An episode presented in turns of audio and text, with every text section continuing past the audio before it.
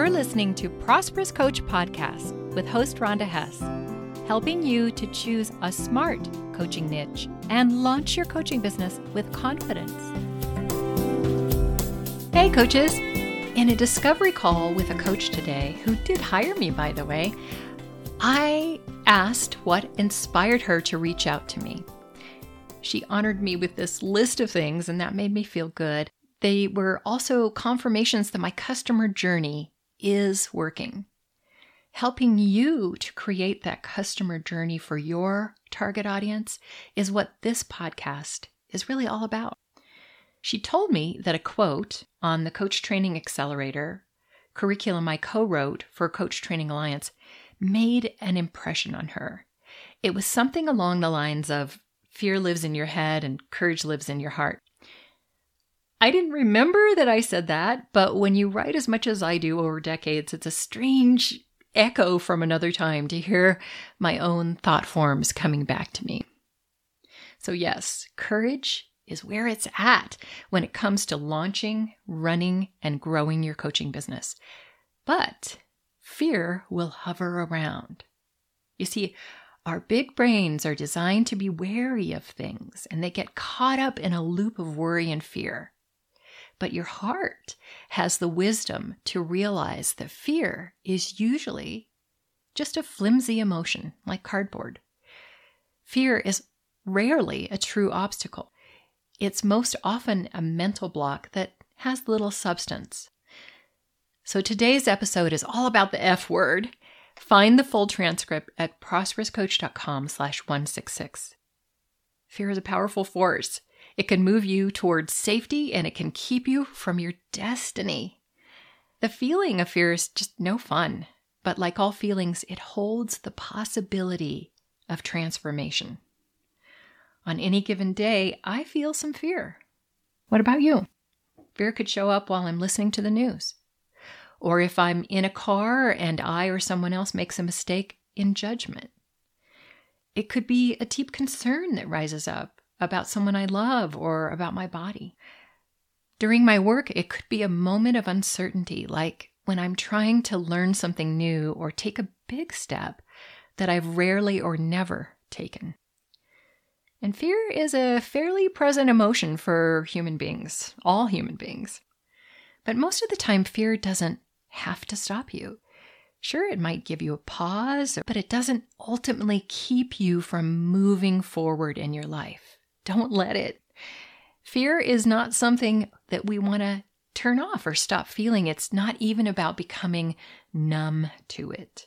It's more about having a healthy process with it. All emotions deserve to be felt, acknowledged, and then released, which is the key to a good life, right? But, you know, fear is an ancient and primal emotion. It can be a vital response for survival. In your coaching business, that's not what fear is about. It's more likely to be a habitual response to opportunity.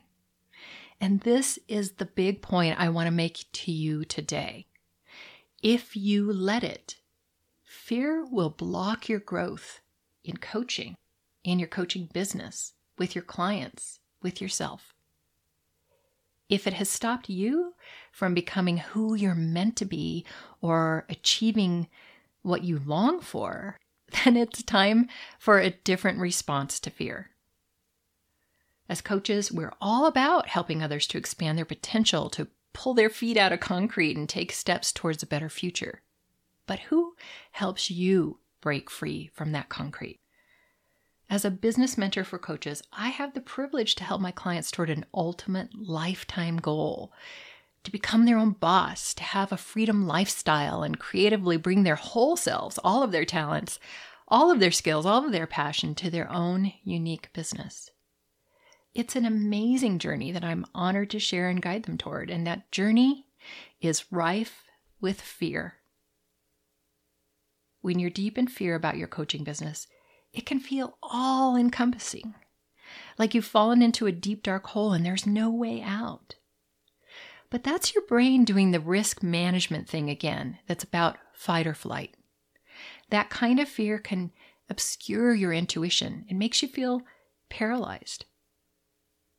And it's normal and natural to feel fear of the unknown and for imposter syndrome to get right up in your face. At the heart of it is the question Am I good enough? Will anyone listen to me? Why would they pay me to help them? Does anyone even want what I'm offering? Can I really do this? I have endless compassion for those feelings, for those questions. They're real. And they can feel like the tallest, widest, thickest wall blocking your way. Listen to this. Yes, you are good enough. I have no doubt your people will listen to you and gladly pay for what you're offering. You can do this. If I can, I know you can. The way to rise out of that deep, dark hole of fear and back onto the path towards your bright future is accountability. You need someone loving and firm to help you take decisive action, one small step at a time. Courage, followed by decisive action, will always be what breaks the spell of fear. One last thing to consider the longer you stay stuck in fear, the bigger and more real it feels. So make an agreement with yourself right now. Give yourself permission to be afraid on your journey towards greatness. Treat yourself with compassion. But don't stop there. Raise courage and take action. Fear is not the boss of you, you master it. Cross whatever thresholds have given you pause, and you'll blow right past it and never look back again. I promise. Stay inspired and make things happen. I'm so glad you tuned in to Prosperous Coach Podcast. Please share this episode with other coaches. And if you're listening on the iTunes podcast app, review this show. Joel Bass did my theme music. Thanks, Joel.